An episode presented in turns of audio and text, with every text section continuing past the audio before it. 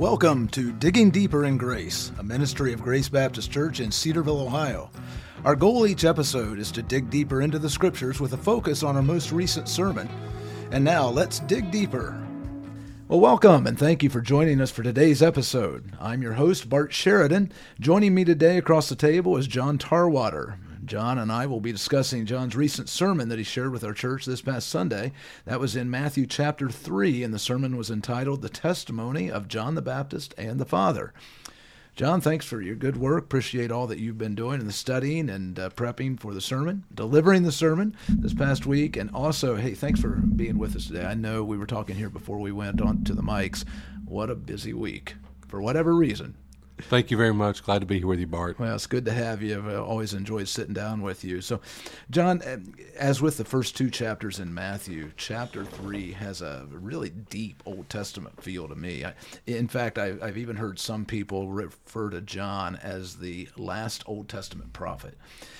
Can you take some time to set the scene? We've got a little bit more time than you had in your sermon. So, set the scene that John has entered uh, into that narrative. Talk a little bit maybe about the political, the sociological, the even the ecclesiastical climate of that time. So, they're coming in at the beginning of the first century, and it's into part of the Roman Empire. And what surprises me is so we've got the Roman Empire, but the Jews are a a religious nation that's trying to fit into that. Hmm. And at the time that John the Baptist came, or we can say at the time Jesus came, you had both Jews and non Jews who were looking for this one who had been promised in the Old Testament. Hmm. Uh, you have uh, the wise men. They've been reading the Old Testament and they see the star. They're thinking about that one. You've got Simeon right after Christ comes. Right. Now that I've held him in my arms, but you've also got a non-Jewish guy named Herod, an Idumean king. Well, he's who, looking for him too, and he knows about the the the uh, prophecy, if you will. I mean, he knows the one that they're talking about. And when the people encountered John the Baptist, the question came out: Are you the Christ? You know, are you the Elijah? Are you the prophet? So they all were familiar with these prophecies, even though we're in the midst of this Roman Empire and we've not we've had this 400 year gap between the Old Testament and the New Testament. So when John came into that climate in which a great number of people, regardless of their perspective, were they a king, were they religious leader, or just a simple lay, lay person, they were all longing for and looking for that Messiah. And I'm guessing I mean, we have extra biblical references and even biblical references to others who had claimed to be the Messiah. John, uh, you know, John's entry and then Jesus' subsequent entry onto the scene, it wasn't out of the ordinary for people to come along during that time and say, "Here I am." uh, and and we could even bring that up into the 20th century. I mean, oh, no one, no one has missed the the the record more than Jehovah's Witnesses. It seems like about every ten years they've got right. another one they're recommending right. is the the Messiah. That's one thing they're consistent in. there you go. Yeah. Well, so John includes a little of the interaction that he uh, that he's had, or uh, that John the Baptist rather has had. John the Apostle includes a little of that interaction with the Jewish leaders in verse seven, and he shares in verse seven of his gospel when John the Baptist saw many of the Pharisees and Sadducees coming to his baptism, he said to them, You brood of vipers, who warned you to flee from the wrath to come? And, then he even intercepts one of their main arguments by warning them, before they even say it, evidently, in verse 9, not to rely on their being descended from Abraham. Uh, seems to be a sense of nationalistic and ethnic pride there that he was referencing. Uh, can you suggest some similar warnings that John might share with our church members today? Well, I hope that John at least uh, is not turning his ire on the people who are leading at Grace Baptist Church, since I presently find myself in that corner.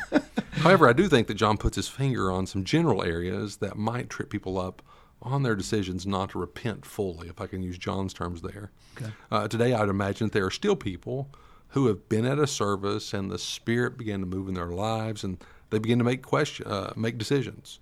They go forward, they might go as far as to be baptized, but there really is no real fruit in their lives that would suggest that they have fully repented. Hmm.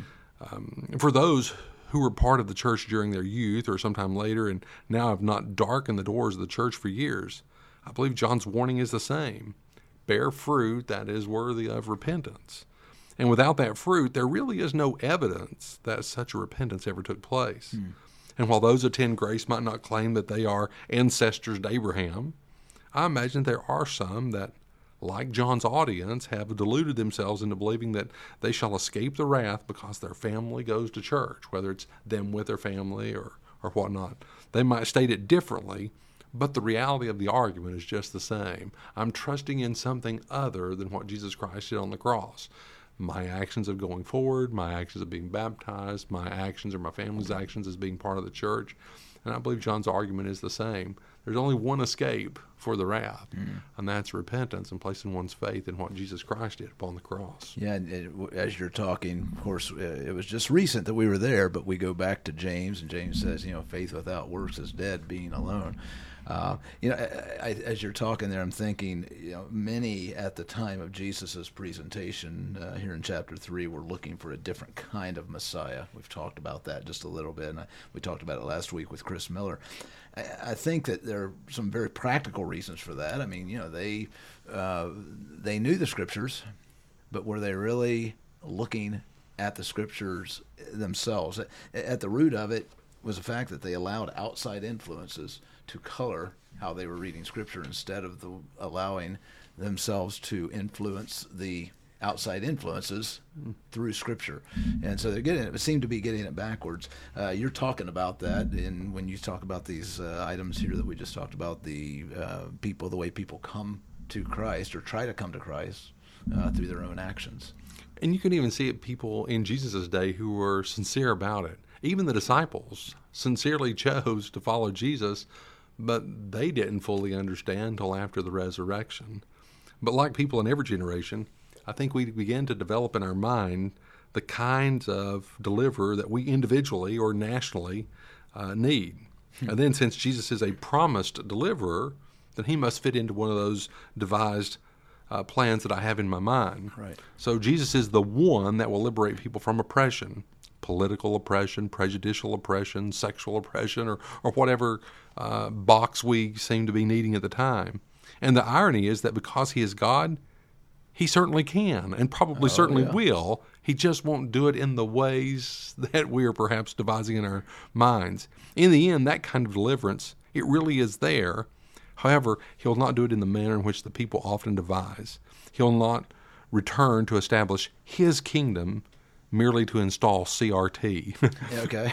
or to reject, you know, uh, CRT. Oh, you're really um, wanting to get into it yeah. now. Right? He'll yeah. not establish his kingdom in order to liberate uh, LGBTQ or to have some sort of sexual freedom. Mm-hmm. But he does come to establish a kingdom where he will rule, and that kingdom will be free of racism and free mm-hmm. of uh, oppression. But it'll be according to his dictates and not what we have devised in our minds. Mm-hmm. And so, as a reminder for us, that we're made according to His image and not He's not made according to ours. No and salvation will be on His terms and not on ours. Hmm. John, you, you talk about a number of key sociological matters that are so prevalent today in the news or everywhere you turn. It's the CRT, the critical race theory, it's the LGBTQ uh, agenda, and these types of things. Uh, but uh, even in the church, I'm uh, I think of a number of doctrines that we teach here at Grace and I'll just be right up front with you. You know, you talked about being in leadership. You and I share that, and I don't want to come across as an apostate here or her- heretical. But there are some things that we at Grace have said. Okay, these are things we believe, but you know, we're not going to say that these are things that are essential for salvation and essential for church membership. You know, we deal with a number of doctrines, uh, uh, the eschatology uh, doctrine that we adhere to. Um, I'm not going to be totally surprised if we're not exactly right on every little doctrine. And I think it's fair and it's appropriate to say that people listening to to you, you know, you're an elder and you you've you got it all right down. I'm going to ask you, are there any doctrines that you say, boy, I'm I'm still working through this? Uh, and then that I would be willing to and stay on. Be willing to say, yeah, and maybe not. If you say, "Hey, I'll get back with you on that," that's fine. But you know, I shared that one with eschatology. I'm still working through it, and I'm I'm certainly not as sure about it as I used to be. Right. I would I would go more in terms of there are practices that we hold dear mm-hmm. that we assume are uh, major doctrines of the church through history, and we might be surprised to find out that they're not, or perhaps our uh, version of them. So, for example, there are things that we could say, um, you ought to dress modestly. But what does that modesty look like? Does does that mean that uh, all men have to have long sleeve shirts? That uh, women must all wear long skirts that go below their knees?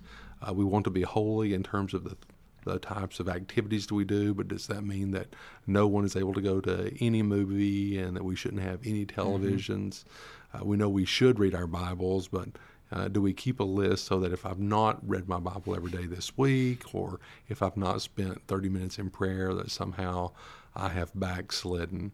And so we have to be careful not to confuse the things that God has given us to help us to grow in His likeness. Mm-hmm with the things that are required for right. salvation. And uh, the the Bible is pretty clear in terms of uh, believe on me, right? you know, it's, and that's what we say. Simple in the whole scheme of things. Now, when we say, well, we want if we're going to believe on Him, we need to believe everything He said. And so, you know, do we have to believe that he was born of a virgin and so forth? Well, again, if he's going to submit to him as Lord, you would say yes. Mm-hmm. But at the same time, that might be something that through discipleship comes later. Right. So right. that I'm not saying that uh, unless I unless right now you believe that Jesus was born of a virgin, mm-hmm. unless you literally believe in a six day creation, and unless you believe you know in the inerrancy of Scripture and all these things that sometimes come later in somebody's process of growing in Christ. Because when I share the faith with say my six year old daughter, those aren't the points I'm usually making. and so if I'm not making right. them then, then I must say, uh, not that they're completely ancillary, but we have to separate what is primary and what is secondary and what is tertiary. Uh, uh you, you've led us down this trail, and I, I appreciate it because I think you know it's likely that sometime, whether it be in the next day or days or weeks or months, maybe even years, somebody listening to us speaking right now who would say, you know, I'm not sure what I believe about all that stuff. I think I believe that Jesus is the Messiah. Talk to that person about that. I, I, refer, just first or second person, talk to that individual. You've said it in one way. I think it's important to, for us to say, hey, this is really what the important thing is. Well, what I want to uh, stress is that if the Bible teaches it, it is important. So I don't want to I don't want to miss that sure. one because I believe the Bible teaches that Jesus was born of a virgin, that Jesus was sinless. Mm-hmm um, those are things that, because it's there, it is important and we need to have it right. And I would say the same thing about roles between men and women. If the Bible teaches it, then mm-hmm. it's important and we have to have it right. But what I'm saying is, like many things in our life, uh, we come with outside influences that affect our ability to understand rightly. And the way we'd say it this way is God has revealed himself in nature, but because of sin, we don't always see it and we need the spectacles of Scripture to help us see it rightly. But there's a lot of things we don't see because of sin in our life mm-hmm. and because of our upbringing or whatever that's going to cloud truth. And so part of that unclouding process is being in church regularly and hearing His Word preached and hearing the power of the gospel or seeing it begin to take effect in our lives so that those other issues mm-hmm. become more and more clear. Yeah. And, and, what I hear you saying is come to Christ. God will work out the details. it's not, yeah, and I know that's been true in my life, and I'm sure in yours as well. God will work out the details and kind of uh, knock off the rough edges where I'm wrong. There we go. there have been plenty of those. yeah. So okay, so let, us uh, move on here. Help help us understand the reference to Elijah the prophet that we read in John's gospel account in chapter one, verse twenty-one they're asking him, you know, well, it's interesting in John, the account that John provides is that they say, uh, Who are you? And he says, Well, I'm not the Christ. They don't even ask him if he's the Christ. Now, in, in Luke, they do. But he says, I'm not the Christ. And they said, Well, are you Elijah? No. Are you the prophet? I'm wondering if they aren't talking about Moses there. I think they probably are, but I'll be interested to hear what you have to say. It expect it seems that they're expecting Elijah and the prophet as they await on uh, as they await Messiah. So what, what's the reference to Elijah? Because nowhere in some of these uh, references you provided in the Old Testament, it doesn't specifically mention Elijah. In the text of my sermon, I alluded to uh, Matthew believing that John was the fulfillment of Isaiah 14, Chapter that Jesus 11, yeah. believed it, and um, also that John and Baptist uh, believed that they were mm-hmm. this fulfillment of Isaiah chapter 40. And one of the passages I referred to from Jesus was from Matthew chapter 11, where he mm-hmm. kind of addresses this issue. In the very last book of the Old Testament, the book of Malachi, the prophet records that before the Lord returns, he will, quote, send the prophet of Elijah, end quote. This is the last verse of the, the Old Testament, Matthew 4 5. So, in other words, the Old Testament closes with this promise that this prophet, like Elijah, was going to come back to precede the Lord. Hmm. So, in Matthew 11, Jesus says that John is first a prophet, and more specifically, he says that if you're willing to accept it, he is Elijah.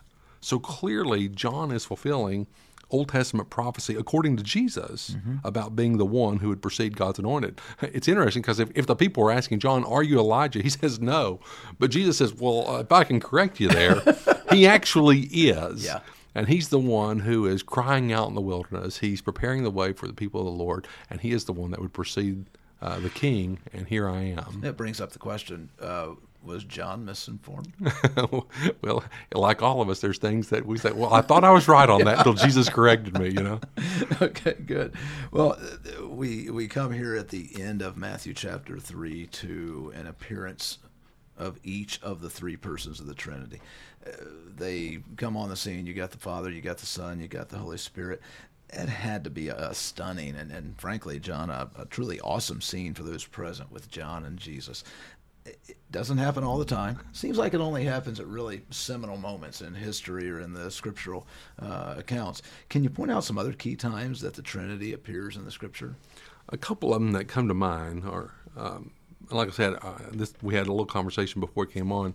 Normally, when we're arguing for the Trinity, we're not arguing because there's a text that all three uh, persons of the Trinity are there, mm-hmm, but rather right. it's we see one indiv- we see an, an activity, salvation, mm-hmm. and we see God doing it, we see the Son doing it, we see the Son doing it, or the Spirit, and so we, okay, those three must all be God and they uh, must be one. Right. But there are some passages, such as Isaiah 61, mm-hmm. verses 1 and 2, where it talks about, quote, the Spirit of the Lord God is upon me because the Lord has anointed me to bring good news to the poor. In fact, this is the, the passage that is quoted by Jesus uh, at the beginning of his ministry. You know, he gets up, he reads the book of, uh, of Isaiah, the scroll, and it says, well, this has been fulfilled in your hearing today, that I am that one. But here's the interesting thing is in the passage we have the Lord, you know, speaking God, mm-hmm. we have the Spirit of God, and the Messiah is actually the one that is speaking. Right. So this is one of those passages where we get all three persons there. And we just finished our walk through Ephesians.